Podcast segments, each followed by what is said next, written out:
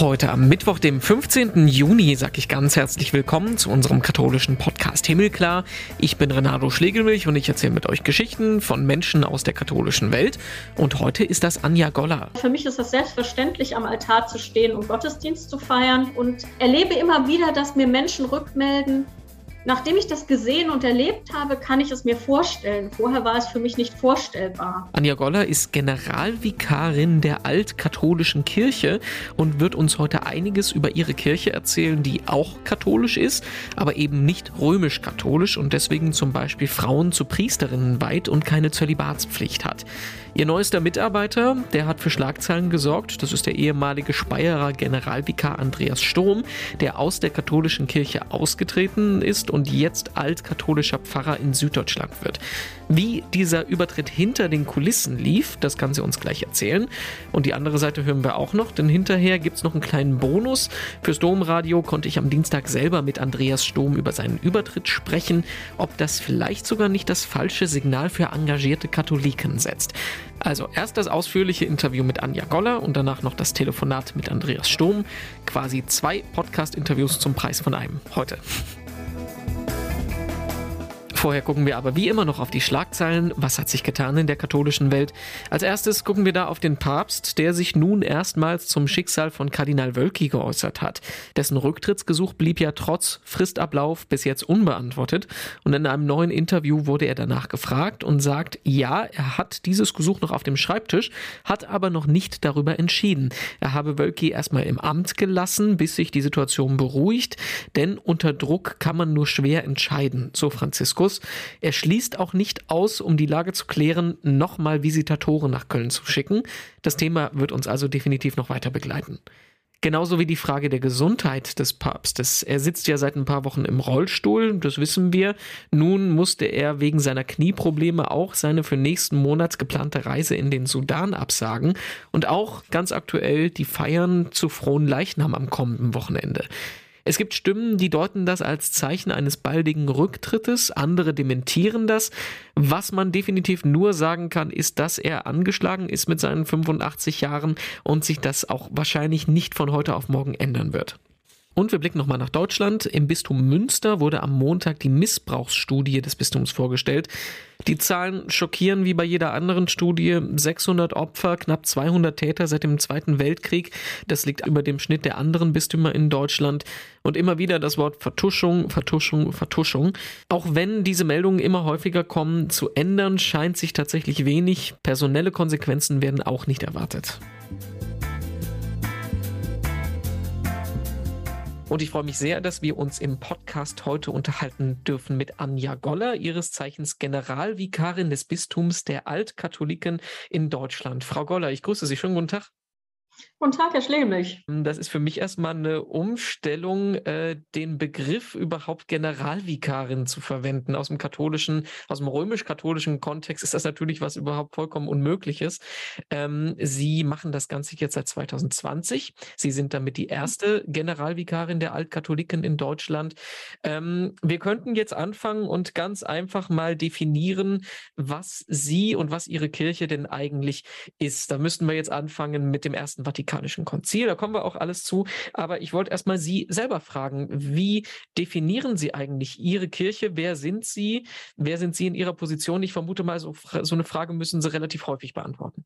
Wie definiere ich äh, meine Kirche? Also wir sind, die altkatholische Kirche ist eine katholische Kirche und sie ist ähm, deshalb alt, weil sie sich auf die Kirche bezieht, die vor dem Ersten Vatikanum ist und Neuerungen dieses Vatikanums nicht mitgemacht hat. Ähm, wir sind eine synodal organisierte Kirche, das heißt, bei uns werden Positionen gewählt, das heißt, ähm, die Geistlichen in den Gemeinden werden gewählt, die Kirchenvorstände werden gewählt, die ähm, Synode wird gewählt, der Bischof wird gewählt und unser höchstes Gremium ist neben dem Bischof die Synode. Wir sind eine bischöflich-synodale Kirche. Und Generalvikarin heißt quasi ähm, ins Weltliche übersetzt Verwaltungschefin, könnte man das so sagen? Ja, also das ist ein, ich würde sagen, nur ein Aspekt meiner Aufgabe. Also man sagt ja immer so schön das alter Ego des Bischofs. Dazu gehört natürlich viel Verwaltung, aber ähm, ich würde das in der Zwischenzeit eher als Netzwerkerin bezeichnen, ähm, weil ich mich in vielen Gremien wiederfinde und auch das Wissen und die Arbeit an vielen Stellen vernetze. Wie sieht das denn konkret aus? Ähm, ich kann mir das immer noch nicht so ganz vorstellen. Wie sieht so Ihr Tagesablauf aus? Ja, also mein Tagesablauf äh, sieht so aus, dass ich äh, erstmal früh morgens mich hier um Kinder und Familie kümmere und wenn die in Schule und Kindergarten sind, dann ähm, setze ich mich meistens an den Schreibtisch. Heute Morgen habe ich die erste Zeit damit zugebracht. Ähm, mir untersteht unter anderem das Friedhofswesen, habe ich mit der Friedhofsverwaltung einiges organisiert. Dann habe ich mich ähm, um ein Rundschreiben gekümmert, das regelmäßig alle Geistlichen und Kirchenvorstände bekommen mit den aktuellen Nachrichten. Dann ähm, sitze ich in der Synodalvertretung. Das ist das ähm, Leitungsgremium unserer Kirche. Äh, da habe ich heute noch einiges für die nächste Sitzung vorbereitet und habe da unter anderem Dinge eingearbeitet, die wiederum die Finanzkommission betreffen, also die Finanzen unseres Bistums. Das sind jetzt nur einige Beispiele, die ich heute schon gemacht habe. Ich habe es gesagt, Sie sind relativ neu in der Position. 2020 sind Sie reingekommen. Und das ist auch das erste Mal, dass das jetzt eine hauptamtliche Position ist. Vorher wurde das im Ehrenamt ähm, von einem, glaube ich, Gemeindepfarrer nebenher gemacht. Ähm, was mhm. haben Sie da verändert? Warum war das wichtig, so einen Schritt zu gehen?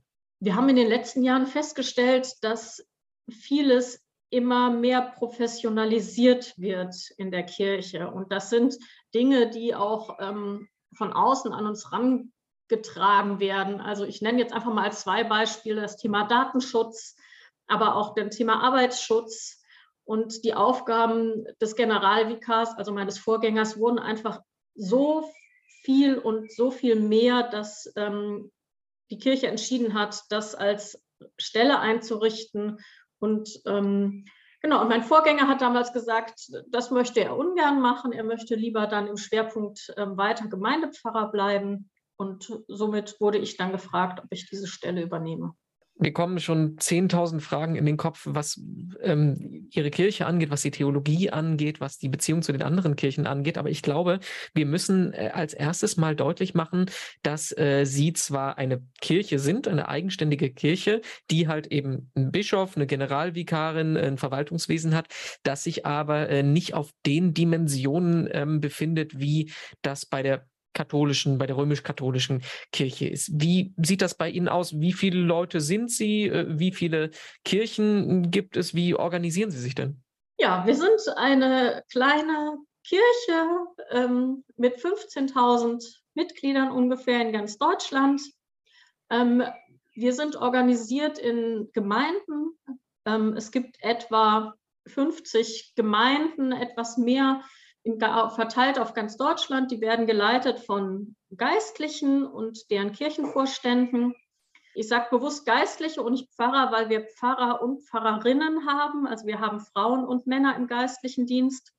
Die Gemeinden sind dann wiederum zusammengefasst in Dekanaten und das Ganze ergibt dann das Bistum. Also im Grunde ist Deutschland bei uns ein Bistum. Dem steht vor Bischof Matthias Ring mit Sitz in Bonn aber haben Sie zum Beispiel auch eigene Kirchen oder mietet man sich dann ähm, in anderen Gemeinden ein? Das ist ganz unterschiedlich. Wir haben einige eigene Kirchen, als es ähm, 1870 dazu kam, dass viele Menschen das Erste Vatikanische Konzil bzw. die dort verkündeten Dogmen der Unfehlbarkeit und des Jurisdiktionsprimates nicht nachvollzogen haben, hatten die ja weiterhin das Bedürfnis, ihren Glauben zu leben. Die wollten ähm, die Sakramente empfangen, die wollten Gottesdienst feiern. Und so haben sich dann eigene Gemeinden gebildet. Und es gab zum Beispiel in Baden-Württemberg die Regelung, dass in Orten immer der Katholizismus das Gebäude bekam, von dem es mehr Personen gab.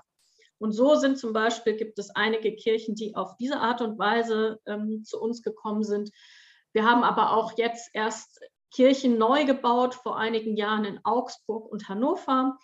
Es gibt aber genauso Gemeinden, wo wir in anderen Kirchen zu Gast sind, ähm, in evangelischen Kirchen zum Beispiel, die wir dann gemeinsam mit der evangelischen Gemeinde vor Ort nutzen.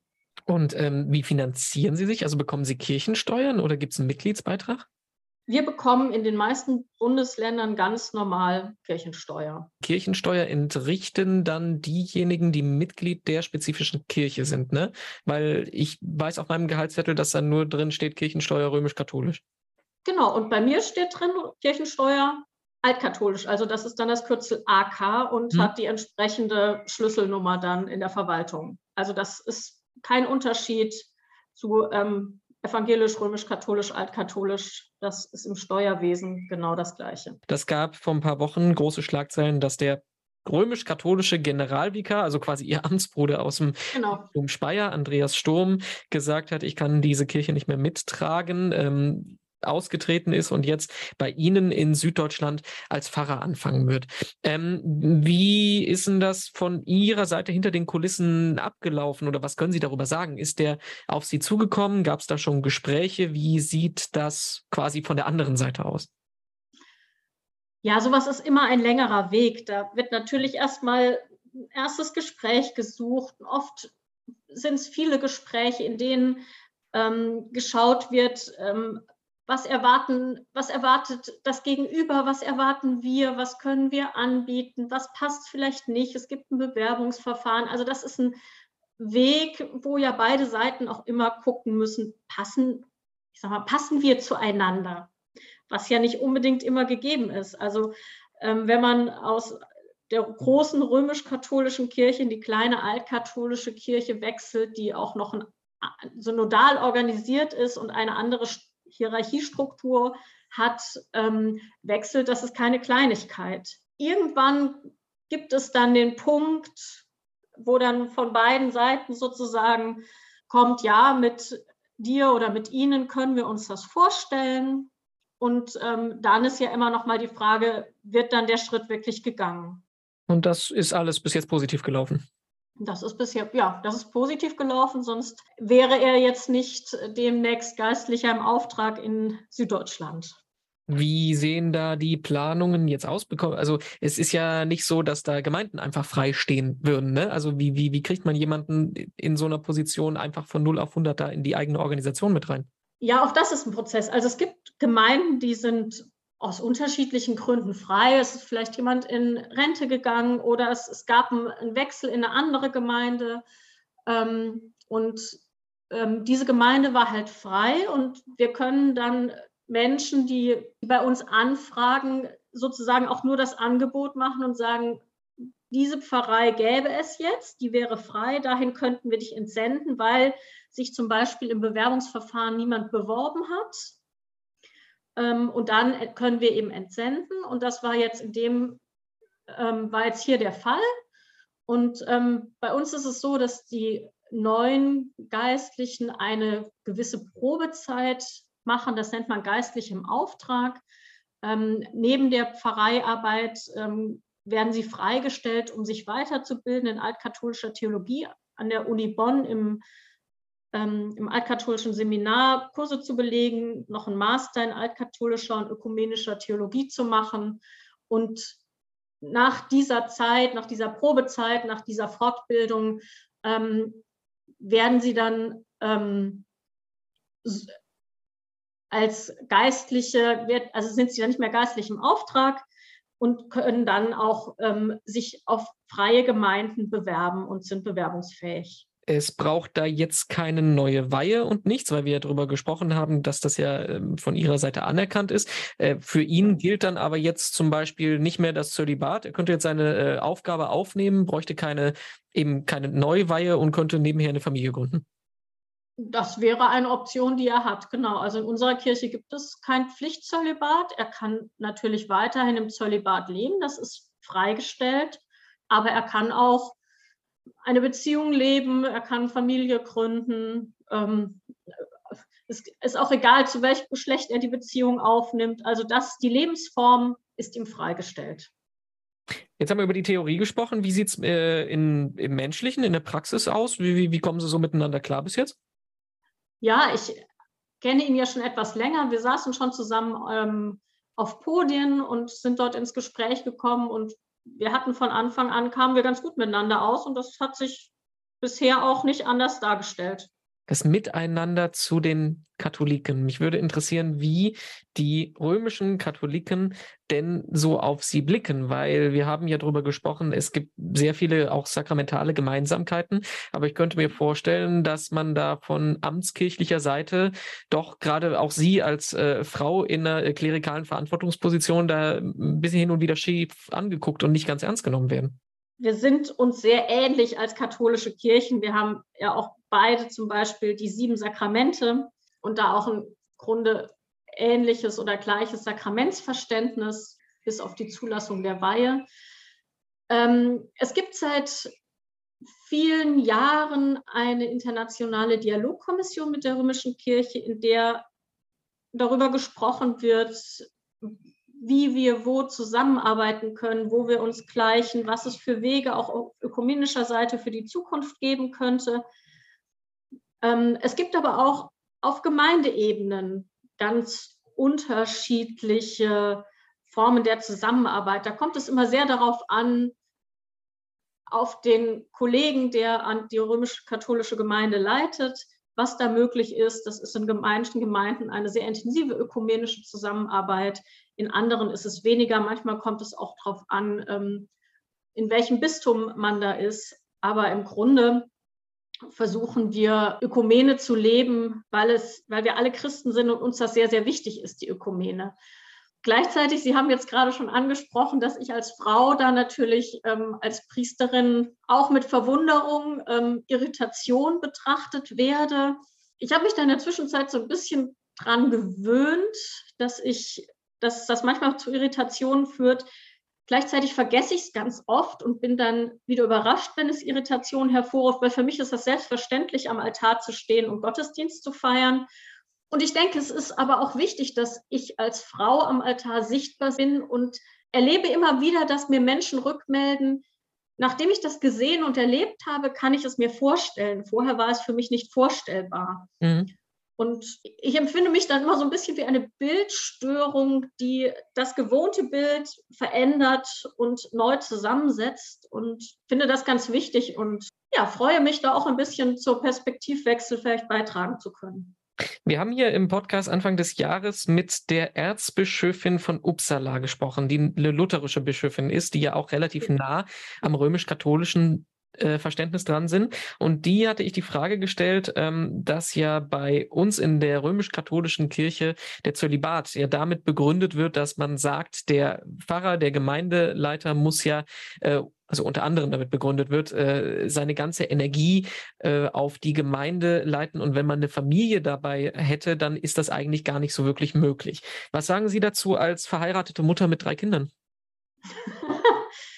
Ähm, ja, ich kenne das Argument natürlich und würde aber gleichzeitig sagen, äh, man kann das auch genau umgekehrt sehen. Ich erlebe meine Familie immer wieder als Kraftort, an den ich mich zurückziehen kann, wo ich aber auch mit ganz anderen Dingen konfrontiert werde. Also gerade die Kinder erden mich oft, wenn sie mit ihren Fragen, Problemen, mit ihrem Leben in dieser Familie agieren. Und das, dann ist keine Zeit, mich mit Problemen der Kirche auseinanderzusetzen, weil das dann auch eine Aufmerksamkeit fordert. Und ich merke, dass sich das sehr gut ergänzt und ich dadurch auch sehr gut die Waage halten kann, was mir persönlich gut tut und für mich auch eine man würde sagen, Work-Life-Balance darstellt.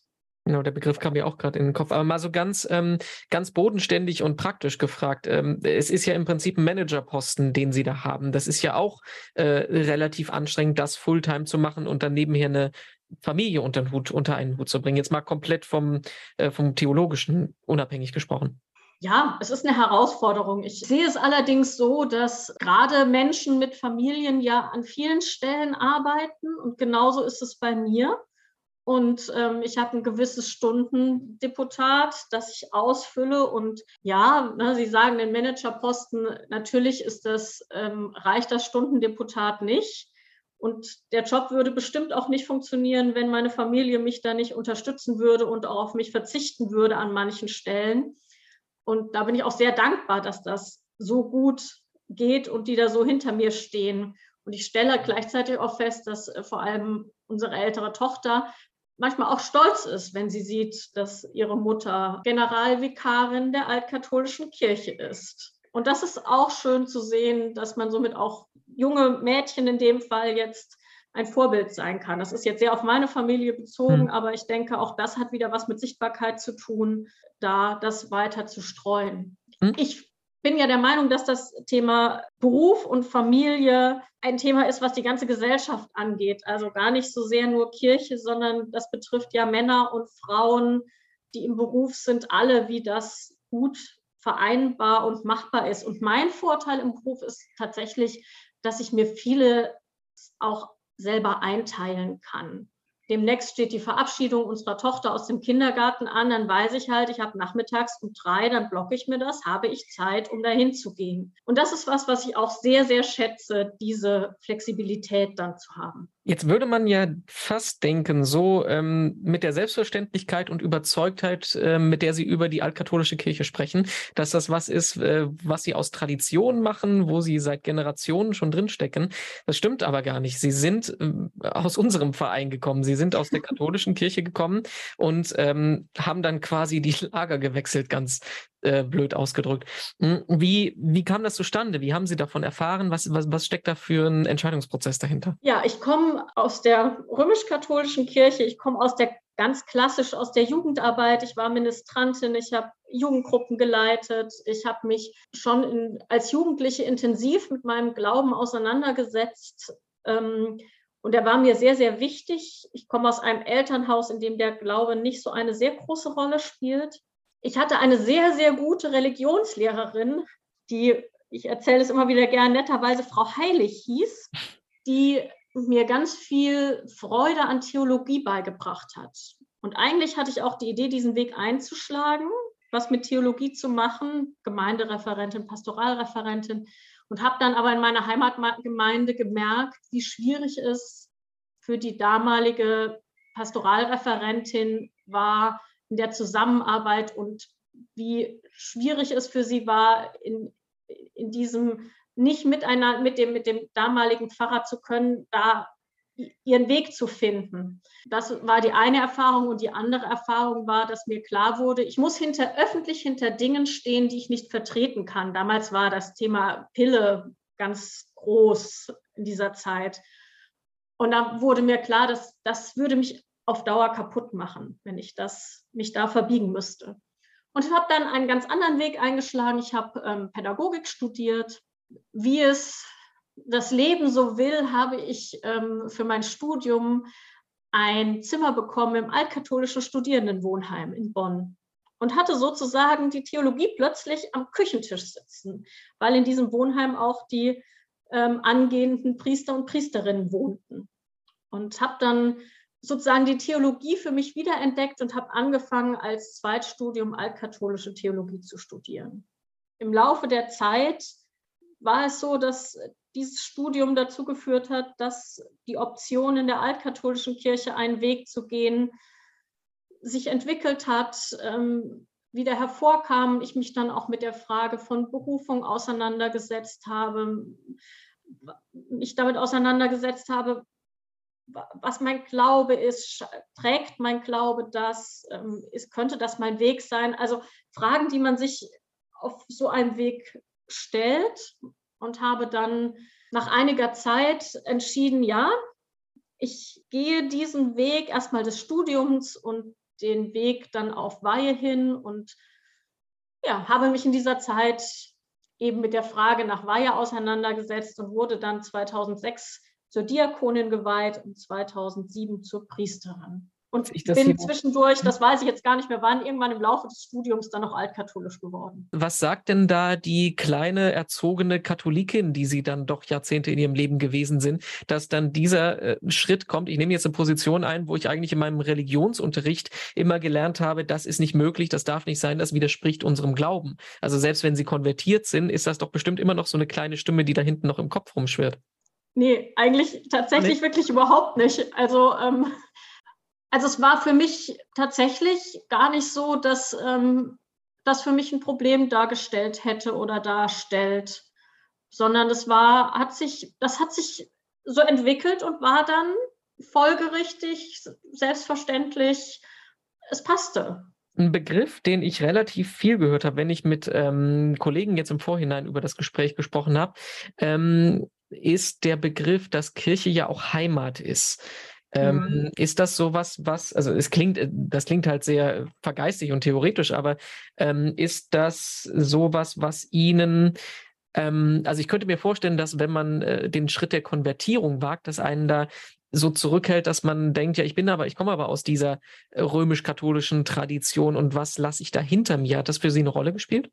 Ja, es hat insofern eine Rolle gespielt, dass ich zuerst natürlich die altkatholische Kirche einfach kennengelernt habe und auch über die Gemeinde in Bonn damals Gemeinde kennengelernt habe und mich in dieser Gemeinde oder genau das mit Heimat zu Hause gefühlt habe mhm. und eine geistliche Heimat gefunden habe. Es wäre für mich, ich bin öfters schon mal gefragt worden, warum ich nicht evangelische Pfarrerin geworden bin. Und das hat, glaube ich, viel mit diesem Begriff Heimat zu tun oder mit der spirituellen Verankerung, in der ich groß geworden bin. Also ich, meine spirituelle Verankerung ist das Katholische und da gehören eine bestimmte Form des Gottesdienstes dazu mit all den, mit, mit der Liturgie, mit, ähm, mit, dem, mit, mit der Feier der Eucharistie, mit den Liedern, mit den, ich sag mal, mit der Sprache, die dazu gehört. Dazu gehören, ähm, gehört die Feier der Sakramente, da gehört ganz vieles dazu, was ja meine spirituelle Heimat ausmacht. Und ich glaube schon, dass dieser Heimat, Heimatbegriff gar nicht so schlecht gewählt ist dafür, weil Kirche bildet ja eine Form von Dazugehörigkeit, von Heimat, von Zuhause im Glauben ab. Und ich bin der Überzeugung, dass, dass diese Sehnsucht nach einem spirituellen Heimatort, nach einem Heimatort des Glaubens in den Menschen verankert ist und auch viele davon abhält, ähm, zum Beispiel zu wechseln. Und mhm. Das ist jetzt gar kein Vorwurf, sondern ich, ähm, das ist ja auch gut, wenn Sie einen spirituellen, einen Heimatort haben für Ihren Glauben. Und es ist nicht einfach, einen neuen zu finden. Wenn wir jetzt auf Sie als altkatholische Kirche blicken, dann fällt es mir ähm, so ein bisschen schwer, das in eine Schublade zu stecken. Sie sagen von sich, Sie ähm, definieren sich als katholisch, was ja auch in vielen Belangen unserer römisch-katholischen Überzeugung entspricht, mit ein paar kleinen Ausnahmen. Ähm, aber man kann sie ja auch auf der anderen Seite eigentlich auch nicht wirklich als reformierte oder protestantische Kirche ähm, bezeichnen, weil sie ja nicht aus der aus den Strömungen wie Martin Luther und so entstanden sind. Ähm, wo ordnen Sie sich denn auf diesem ganzen ökumenischen Spektrum ein? Wem fühlen Sie sich am nächsten? Wie definieren Sie das? Ich würde uns einfach als dritte dritten Player in diesem, in diesem Gespann sozusagen definieren. Wir sehen uns eben als katholisch und wie Sie schon sagen, im Großen und Ganzen, ähm, also wenn Sie zum Beispiel uns einen Gottesdienst besuchen, werden Menschen, die aus der römisch-katholischen Kirche kommen, wenig Unterschiede feststellen. Ähm, die paar Unterschiede, die es gibt, liegen vor allem daran, dass ähm, die Übersetzungen in die jeweiligen Landessprachen schon wesentlich älter sind, schon Anfang des 20. Jahrhunderts. Gleichzeitig sind wir eben bischöflich synodal organisiert, auch etwas anders als die evangelische Kirche. Ähm, ich glaube, wir bilden da ein gutes Dreieck und verbinden vielleicht auch an manchen Stellen Dinge aus beiden Kirchen in einer dritten. Aber gibt es denn zum Beispiel so eine, so eine Union, eine Mahlgemeinschaft oder sowas? Weil ich weiß, Sie sind zum Beispiel ja relativ nah an den äh, Anglikanern dran. Es gibt die Utrechter Union, das ist die, ähm, der Zusammenschluss der altkatholischen Kirchen, vor allem hier in Westeuropa. Ähm, wir sind in voller Kirchengemeinschaft verbunden und seit 1931 gibt es das Bonn Agreement. Das ist der Zusammenschluss mit der anglikanischen Kirche, mit der wir in voller Kirchengemeinschaft stehen und somit auch in dieser, in dieser Sakramentengemeinschaft ähm, weltweit vertreten sind. Aber auch die anglikanische Kirche ist ja eine Kirche, die sich in viele unterschiedliche Richtungen aufteilt. Und ähm, ich würde uns da auch ebenso als ein Teil in der Vielfalt sehen, ähm, wie ich das in dem, jetzt, wenn man nur das Deutsche sieht, im deutschen ökumenischen Spektrum beschreiben würde. Da gehen wir mal zurück zum Anfang. Also das erste Vatikanische Konzil, müssen wir jetzt in die Geschichte reingehen. Ich glaube 1870, jedenfalls im 19. Jahrhundert, haben sich die mhm. Äh, Vertreter der katholischen Kirche zusammengetroffen im Vatikan und haben beschlossen, uns sind Sachen wichtig, wie zum Beispiel die Unfehlbarkeit des Papstes, dass der Papst äh, eine Jurisdiktion über die Kirche hat. Ähm, da haben dann ihre Vorgänger gesagt, nee, wir machen das nicht mit ähm, und wurden daraufhin von Rom exkommuniziert, so kann man sagen, ne? Ja, das trifft es genau. Ähm, und was dann aber dann im Nachgang auch dazu führt, dass sie äh, auch so Sachen wie unbefleckte Empfängnis nicht äh, anerkennen. Das habe ich richtig im Kopf. Genau, das ähm, hat dann auch dazu geführt. Also genau das Dogma der Unfehlbarkeit, aber noch viel mehr das Dogma des Jurisdiktionsprimates ähm, der höchstens Entscheidungsgewalt, mhm. das ja im Grunde viel weitreichender ist, ähm, dazu geführt hat, dass Menschen gesagt haben, diese Neuerungen machen wir nicht mit, die lassen sich aus der Tradition der Kirche so nicht beschließen. Ähm, das sehen wir nicht. Und ähm, aus diesem Widerstand haben sich dann Gruppen gebildet, Vereine gebildet, Gemeinden gebildet, ähm, es sind Geistliche, die da exkommuniziert wurden. Es ähm, sind viele Gemeindemitglieder gewesen, die exkommuniziert wurden. Und ähm, diese haben sich dann eben zusammengeschlossen und haben ähm, Altkatholikenkongresse gehalten und auf diesen entschieden, wie sie Kirche weiterleben möchten. Und da wurde ähm, die sogenannte Synodal- und Gemeindeverordnung verabschiedet, die sozusagen die Grundlage uns, oder die unser Kirchenrecht ist und deren Grundzüge, nämlich die synodale Struktur bis heute erhalten ist, dass die Gemeinden ihren Kirchenvorstand als Leitungsgremium wählen, dass die Gemeinden ihren damals noch Pfarrer als ähm, Leitung wählen, dass die Gemeinden Vertreter, Vertreterinnen in die, in die Synode entsenden, die dann wiederum Entscheidungen für die Kirche trifft und Bischof oder Bischöfin wählt. Und diese synodale Grundordnung wurde damals schon festgelegt und besteht in, Grund, in diesen Grundzügen im Grunde bis heute.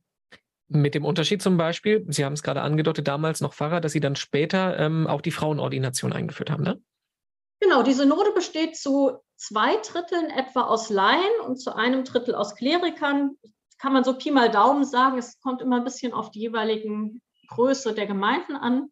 Dadurch ähm, ist natürlich in der Kirchenleitung eine sehr breite Vielfalt an Perspektiven vorhanden. Menschen, die in ganz anderen Berufen stehen, ähm, die ganz andere Erfahrungen mitbringen, ganz andere Lebenswirklichkeiten. Und es waren damals auch die Laien, die die Frage der Frauenordination in unserer Kirche vorangetrieben haben, wurden unterstützt auch von Geistlichen, aber in erster Linie waren es die Laien, die diese Frage immer wieder weiter vorangetrieben haben. Und so kam es dazu, dass 1996 in Deutschland die ersten zwei Frauen zu Priesterinnen unserer Kirche geweiht wurden, in Konstanz am Pfingstmontag. Und im nächsten Schritt kam es dazu, dass ähm, Sie die erste Generalvikarin sind, was ein Amt ist, was vorher auch noch nicht von einer Frau ausgeübt wurde.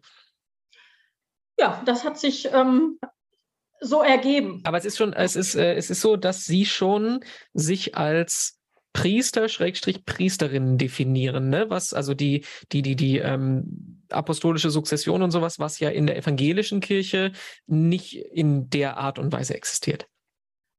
Genau, also wir sehen uns in der apostolischen Sukzession, wenn man das jetzt traditionell verfolgen würde, unser erster Bischof, der im Nachgang zu diesen Kongressen 1870 äh, gewählt und dann 1873 auch geweiht wurde, wurde vom Bischof von Deventer geweiht.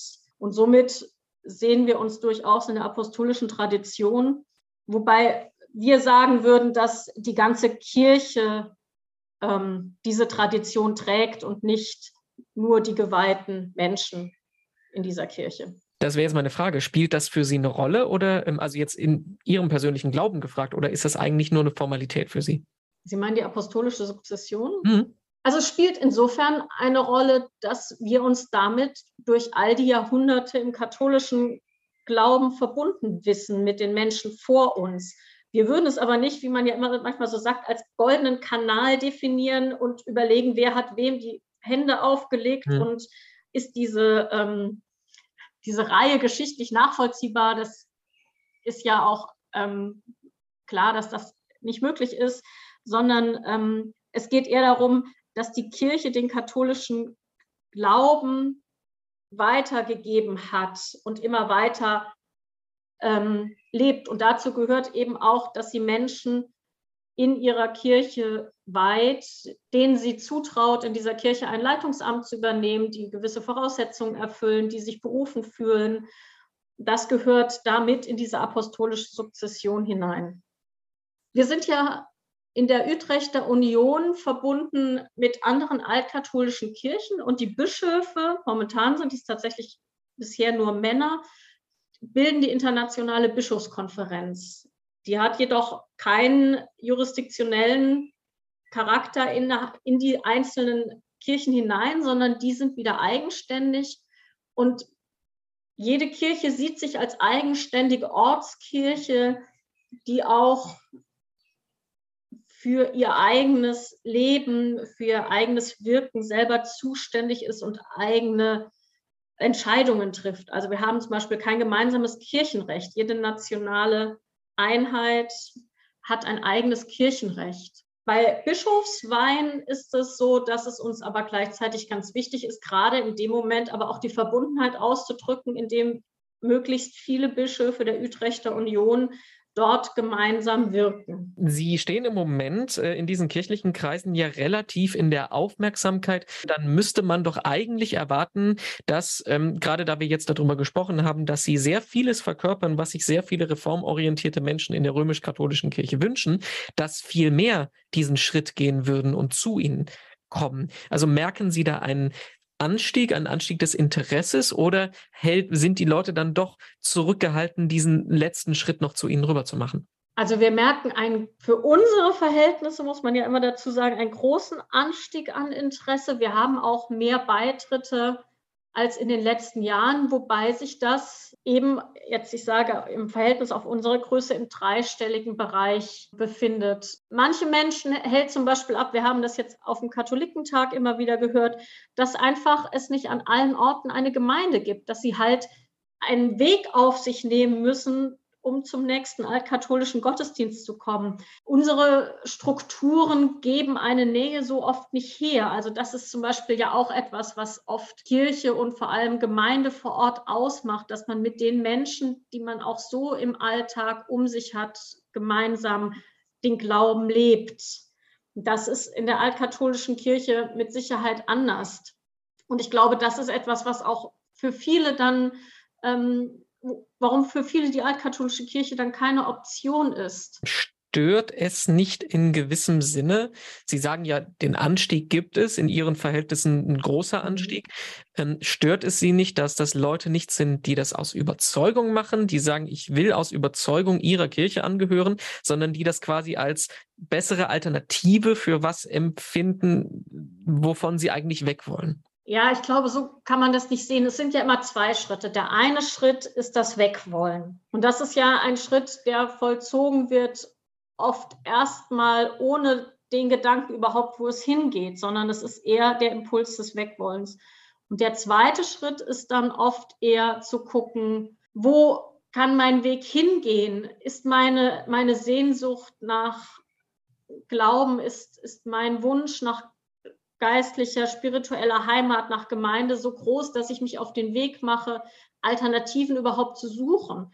Und die Menschen, die diesen Weg dann gehen und den Weg vielleicht auch zu uns gehen, für die ist es, ist es, ist es eigentlich unabhängig von dem ersten Schritt. Also den nehmen sie mit und das ist oft ein, ein Schritt, der vielen Menschen sehr schwer fällt, weil es eben ein, ein Zurücklassen von Heimat ist. Und Glauben ist ja was ganz Intimes. Also da wird auch was ganz Intimes, Individuelles, Persönliches zurückgelassen.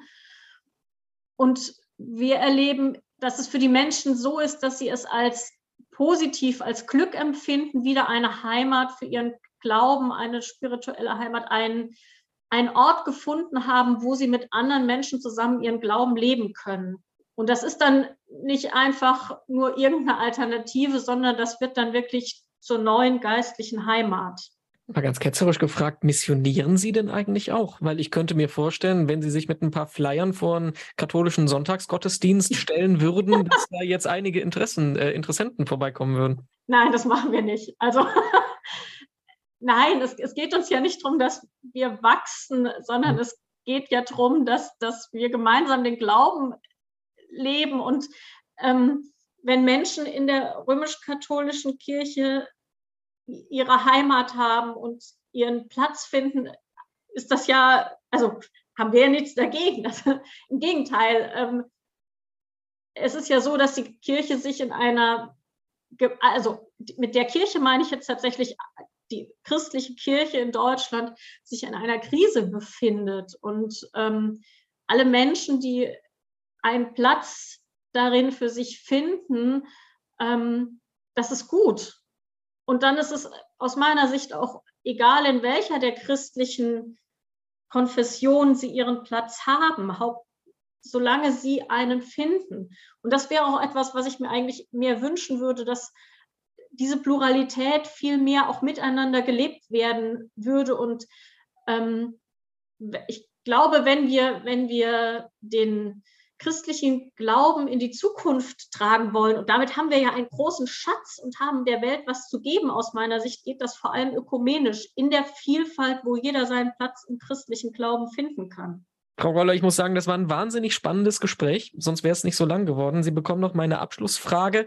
Da habe ich Sie schon darauf vorbereitet. Äh, haben Sie ja. sich Gedanken darüber gemacht? Was bringt Ihnen Hoffnung? Im Grunde gibt es ja zwei Bereiche von Hoffnung. Das eine sind die vielen kleinen Dinge des Lebens, die mir Hoffnung geben. Also zum Beispiel Begegnungen mit Menschen, in denen etwas passiert, in denen man eine Offenheit, ein Miteinander, ein, ein Vorwärtskommen, etwas Positives spürt oder auch kleine Wahrnehmungen. Ich merke das immer wieder im Frühling, wenn es grünt und sprießt. Ähm, ich merke das oft mit den Kindern, dass es so kleine Dinge sind, die mir Hoffnung geben, wenn, wenn Veränderung geschieht im positiven Sinne. Und das alles verorte ich in, ich sag mal, dem großen Ganzen, die Hoffnung oder die, die Sicherheit, der Glaube, dass es einen Gott gibt, der es, der es gut mit uns meint, ähm, der bei uns ist, der uns begleitet, auf den ich meine Hoffnung in, auf und in den ich meine Hoffnung setzen kann und damit auch mir sozusagen eine Sicherheit gibt, ähm, dass nicht alles an mir hängt, dass ähm, ich mein Bestes tue in dieser Welt, in, in, der, in dem Glauben an Gott, in, im Miteinander, im verankert sein im Evangelium. Und das ist etwas, dieser, diese Hoffnung ist etwas, was mich auch an vielen Stellen entlastet. Also ähm, im Weiheversprechen heißt es zum Beispiel, ja, mit Gottes Hilfe. Also dieses Gott ist mit mir. Und ein Satz, der mich seit etwa zwei Jahren begleitet, kommt von einem Kollegen von mir, der damals gesagt hat, es gibt ja den Ausspruch, die Hoffnung stirbt zuletzt. Und für uns Christen ist ja eigentlich falsch. Es müsste, es müsste eigentlich heißen, die Hoffnung stirbt nie. Und das ist so ein bisschen, vielleicht schon fast ein Wahlspruch, der mich seitdem begleitet. Auf Gott kann ich meine Hoffnung setzen und die, bin ich überzeugt, die stirbt nie. Soweit unser Gespräch mit Generalvikarin Anja Goller. Ganz herzlichen Dank dafür. Mehr zum Nachlesen gibt es in den zugehörigen Artikeln auf domradio.de und auf katholisch.de. Und wie angekündigt, nachdem wir jetzt ausführlich über die Konvertierung von Andreas Sturm gesprochen haben, lassen wir ihn auch noch selber zu Wort kommen. Ich konnte gestern mit dem ehemaligen Speyerer Generalvikar fürs Domradio sprechen und das Telefonat, das hört ihr jetzt. Mit seinem Austritt aus der katholischen Kirche hat der damalige Generalvikar Andreas Sturm vor wenigen Wochen nicht nur das Bistum Speyer erschüttert, sondern die katholische Welt im Ganzen in Deutschland. Über seine Motive gibt es nun ein Buch, das kommt morgen raus im Herder Verlag und heißt Ich muss raus aus dieser Kirche. Darin beschreibt der 47-Jährige seinen Werdegang vom überzeugten Geistlichen in Verantwortungsposition zum Zweifler. Wir sprechen mit ihm selber. Andreas Sturm, ich grüße Sie. Schönen guten Tag. Guten Tag, freue mich, dass ich da bin. Zweifler, trifft's das? Ist das Wort zutreffend für Sie? Ja, Zweifler war am Schluss war es, glaube ich, mehr wie nur Zweifel. Am Schluss war es wirklich Hoffnungslosigkeit. Hoffnungslosigkeit, dass sich was verändert und dann damit auch die Sorge, am Ende krank werden zu können. Hm, erläutern Sie das mal. Naja, wenn Sie ähm, ich finde, wenn Sie normalerweise predigen, dann finde ich, muss Ihr Herz mitgehen. Da müssen Sie für die Sache auch brennen. Und wenn das nicht mehr da ist, dann wird das immer mehr zu einer Schallplatte, die Sie abspielen und abspulen, weil Sie so den Eindruck haben, das ist jetzt die Erwartung, die man an sie hat. Aber das kann mal eine Zeit lang gut gehen. Ähm, ich finde, das muss nicht jeder Gottesdienst äh, immer mit dem absolut brennenden Herz passieren. Aber wenn das gar nicht mehr vorkommt, dann ähm, läuft was schief. Und wenn die spirituelle Heimat dann mehr und mehr verloren geht, dann wird es, glaube ich, schwierig. Und bei mir ist genau das passiert. Ich habe immer weniger gespürt, dass mein Herz brennt. Und ich bin als Generalvikar natürlich auch wegen meiner Äußerungen immer wieder von Gruppen, Gruppierungen eingeladen worden, Gottesdienste zu gestalten, zu bestimmten Themen auch zu predigen ähm, oder habe Gottesdienste vor Firmlingen gehabt. Und wenn sie dann da stehen und sagen den jungen Menschen, bringt euch ein, es liegt an euch, ihr könnt was verändern, und sie aber im Inneren immer weniger Hoffnung haben, dass das wirklich geht, weil sie nicht erleben, dass die breite Masse sich wirklich für Veränderungen einsetzt, dass die Widerstände weltkirchlich hoch sind, aber auch in Deutschland groß sind, dann wird es für einen selbst immer schwerer. Und das, ja, da habe ich irgendwann innerlich, glaube ich, kapituliert. Ja. Jetzt kennen wir es ja aus der Medienlandschaft und genauso aus der katholischen Welt, dass alle paar Wochen ein anderer Aufreger kommt, eine andere Person im Fokus der Öffentlichkeit steht und überall in allen Medien auftaucht. Im Moment sind Sie das, weil Ihre Entscheidung ja wirklich ähm, zu großen Debatten, zum Positiven, dem Respekt, wie auch zum Negativen geführt hat. Zum Beispiel, dass jetzt das Buch schon ein paar Wochen später rauskommt. Da wirft man Ihnen Profilierung vor. Ähm, da haben Sie ja alles schon drauf geantwortet, aber mich interessiert jetzt eine Ebene höher geguckt wenn man quasi so der Spielball der Diskussionen ist, wenn man so im Mittelpunkt der Aufmerksamkeit steht, obwohl sie ja bewusst betonen, das ist eine persönliche Entscheidung und keine kirchenpolitische vor allem. Was hat das mit Ihnen gemacht? Hat Sie das überrascht? Wie gehen Sie damit um? Nein, mir war schon klar, dass dieser Austritt ähm, nicht leise und still möglich ist. Ähm, und ähm, ein Stück weit will ich ja auch die Diskussion. Natürlich ist es mein subjektiver Austritt, aber es ist ja schon auch im letzten die Hoffnung, dass diese Kirche, ähm, ich glaube, es braucht diese Kirche. Und ich habe nicht mehr die Hoffnung, dass es sich verändert. Aber es gibt ja scheinbar viele, die auch Hoffnung haben, die in dieser Kirche bleiben wollen. Und denen würde ich zurufen, bringt euch ein, setzt euch ein, tut was für. Es wird nicht automatisch gehen. Und ähm, das ist mir ein wichtiges Anliegen in der Sache. Also insofern, ja, natürlich ist es immer ein individueller Schritt und das war es bei mir auch. Und trotzdem ist es auch ähm, ja, ein Zeichen, dass ich äh, schon auch deutlich und auf, darauf aufmerksam machen will. Ja. Wie gehen Sie mit den Reaktionen um? Weil ich könnte mir vorstellen, dass da ja auch ähm, unschöne Sachen bei Ihnen angekommen sind die letzten Wochen. Natürlich, ja ähm, ganz viel Unterschiedliches angekommen. Es, sind, ähm, äh, es ist viel positiver Zuspruch gekommen, Respekt vor dem Schritt, aber es ist natürlich auch ähm, sehr viel Enttäuschung da, dass da jemand geht, ähm, auf den man Hoffnung gesetzt hat, der ähm, ja, äh, der ein Stück weit natürlich auch dafür stand, ähm, dass Reformen notwendig sind und dass sich dafür einsetzen will. Und da, ja, da sind, da hadern viele mit und aus sehr konservativen Kreisen, da wird mir eher zu applaudiert. Schade, dass es nicht schon vor vier Jahren erfolgt ist. Ja, so ungefähr. Das macht natürlich auch was mit einem, ganz klar, ja. Jetzt haben Sie ja gerade eben gesagt, ähm, es ist wichtig, dass es die Kirche gibt. Es ist wichtig, dass sich Menschen für Reformen engagieren. Und auf der anderen Seite sagen Sie, ich habe diese Hoffnung verloren, dass sich was ändert. Ist das nicht so ein, so ein inhärenter Widerspruch? Also setzt man da nicht auch ein schwieriges Signal gegenüber den Leuten, sagen ja gerade die Menschen, die was verändern wollen, die das nicht so akzeptieren wollen, hauen einfach ab? Ja, ich finde, ähm, wenn Sie für sich selbst merken, Sie haben die Hoffnung nicht mehr und ähm, stehen aber an so prominenter Stelle und stehen damit ja auch äh, in besonderer Weise für diese Kirche, sind auch ein Stück weit Gesicht dieser Kirche, dann finde ich, äh, muss man äh, sich selbst ehrlich machen und dann sagen, ich kann das nicht mehr, ich kann dafür nicht mehr einstehen, nicht mehr gerade stehen, damit ich mich selber auch noch im Spiegel angucken kann. Aber ähm, ich kenne ja auch die anderen, die wirklich fest von überzeugt sind, dass der synodale Weg die notwendigen Veränderungen bringt, ein wichtiger Anstoß ist, die Weltsynode den Rest erledigt. Ähm, und ich will denen die Hoffnung ja nicht rauben. Also, aber ich glaube, äh, wer eben sagt, es braucht diese Veränderungen, der darf nicht darauf hoffen, dass jene Frauen und Männer, die in Frankfurt ähm, versammelt sind, dass die alleine die Veränderungen bringen werden. Der muss auch und die müssen alle auch in ihren Vereinen, in ihren Verbänden sich genauso stark dafür einsetzen, dass es Veränderungen gibt. Sonst wird es nicht klappen. Okay, also ich habe verstanden, dass es einen ganz großen Unterschied gibt zwischen dem, was Sie für sich persönlich denken und entscheiden und was Sie sich von den Menschen, die in der Institution engagiert sind, erwarten. Ich ähm, gehe aber noch mal ein bisschen weiter in die Richtung, denn ähm, Sie kommen ja nicht aus irgendeiner Position, sondern Sie kommen ja aus der Position des Generalvikars, des Verwaltungsleiters der zweitwichtigsten Entscheidungsposition in einem Bistum. Jetzt haben Sie das ähm, in einem Interview vor ein paar Tagen schon eingegrenzt. Sie sagen, so ähm, groß ist die Macht, die man an der Stelle hat nun auch nicht.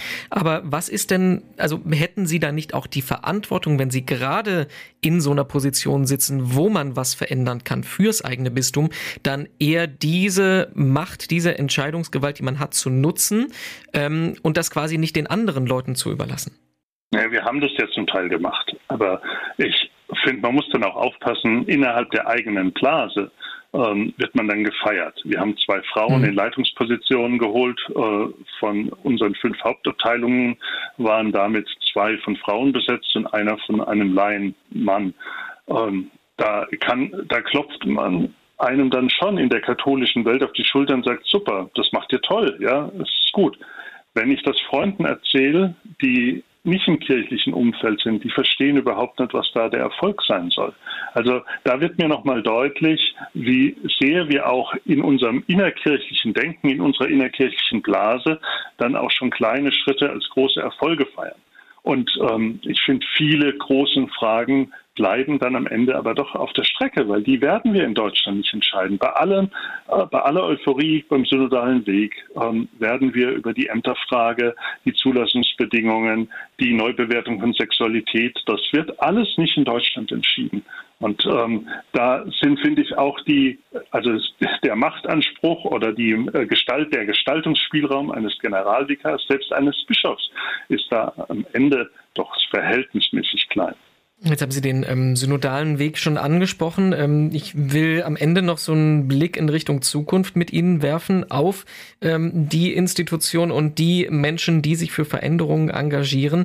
Sie sagen ja, dass ähm, der Spielraum ist tatsächlich begrenzt an Veränderungen, die wir hier in Deutschland durchführen können. Was denken Sie? Glaskugel gucken ist immer schwierig, aber wenn wir sagen, die Kirche in zehn Jahren, was, was ist mit der in Deutschland? Geht gar keiner mehr hin? Werden wir es hinkriegen, uns auf uns unserer Ebene so weit zu reformieren, dass wir die Menschen trotzdem erreichen? Was erwarten Sie da? Also wenn man mir in zehn Jahren präsentieren kann, dass ich in meinen Punkten falsch gelegen habe, freue ich mich. Ich bin nicht unglücklich, wenn ich falsch lag. Ähm, ich habe wirklich die, also ich glaube einmal, dass es Kirche braucht. Ich glaube das ganz fest. Und insofern hoffe ich, dass römische Kirche das auch hinbekommt sich da vielleicht auch inspirieren lässt von anderen Kirchen. Das können die Altkatholiken sein, aber es können auch die protestantischen Kirchen sein. Ähm, ich finde, wir haben in der römischen Kirche die merken, ich bin immer noch so mit halbem Fuß da drin, deswegen spreche ich oft noch von wir. Ähm, wir haben da ja auch viel Gutes, ja, viel Wegweisendes. Ich finde diesen weltkirchlichen Gedanken großartig. Und insofern hoffe ich, dass es uns gelingt, weil wir haben dieser Welt und den Menschen hier und heute viel zu sagen, angesichts des Kriegs, angesichts der Pandemie, angesichts all der vielen Themen, die es im Großen und Kleinen bei jedem Menschen im Alltag gibt. Und insofern hoffe ich so sehr, dass es uns gelingt, dass wir wieder zu dem kommen, um was es uns gehen muss, die frohe Botschaft Jesu Christi zu verkünden und nicht in unseren Strukturfragen, in unseren Vertrauenskrisen, in der Missbrauchsaufarbeitung so stecken bleiben, dass Menschen von uns gar nichts mehr erwarten. Ein Satz ganz zum Schluss. Wenn das alles tatsächlich funktionieren sollte, schließen Sie aus, wieder zurückzukommen? Sagen wir, ich würde es anders sagen. Ich ähm, habe die Hoffnung, dass wir irgendwann gar nicht mehr über Konfessionsgrenzen reden müssen, sondern dass es unterschiedliche Formen gibt, wie Menschen Kirche lieben. Und dann spielt es keine Rolle, ob jemand als, als evangelische Christin, als Altkatholik oder als römischer Katholik oder Orthodoxer macht. Andreas Sturm war das. Vorher habt ihr Anja Goller gehört im Podcast. Noch weitere Gespräche gibt es in den 151 anderen Folgen auf himmelklar.de. Wenn euch Frauen in kirchlichen Verantwortungspositionen interessieren, sei Folge 131 empfohlen. Das haben wir im Interview schon angesprochen. Da sprechen wir mit der lutherischen Erzbischöfin Antje Jackelin aus Schweden. Mehr von uns gibt es dann in der kommenden Woche. Dann wird es auch spannend. Dann reden wir hier im Podcast mit Alena Büchs, der Vorsitzenden des Deutschen Ethikrats. Bis dahin wünsche ich eine gute Woche, sag danke fürs Zuhören. Ich bin Renato Schlegelmilch und sag Tschüss, bis bald.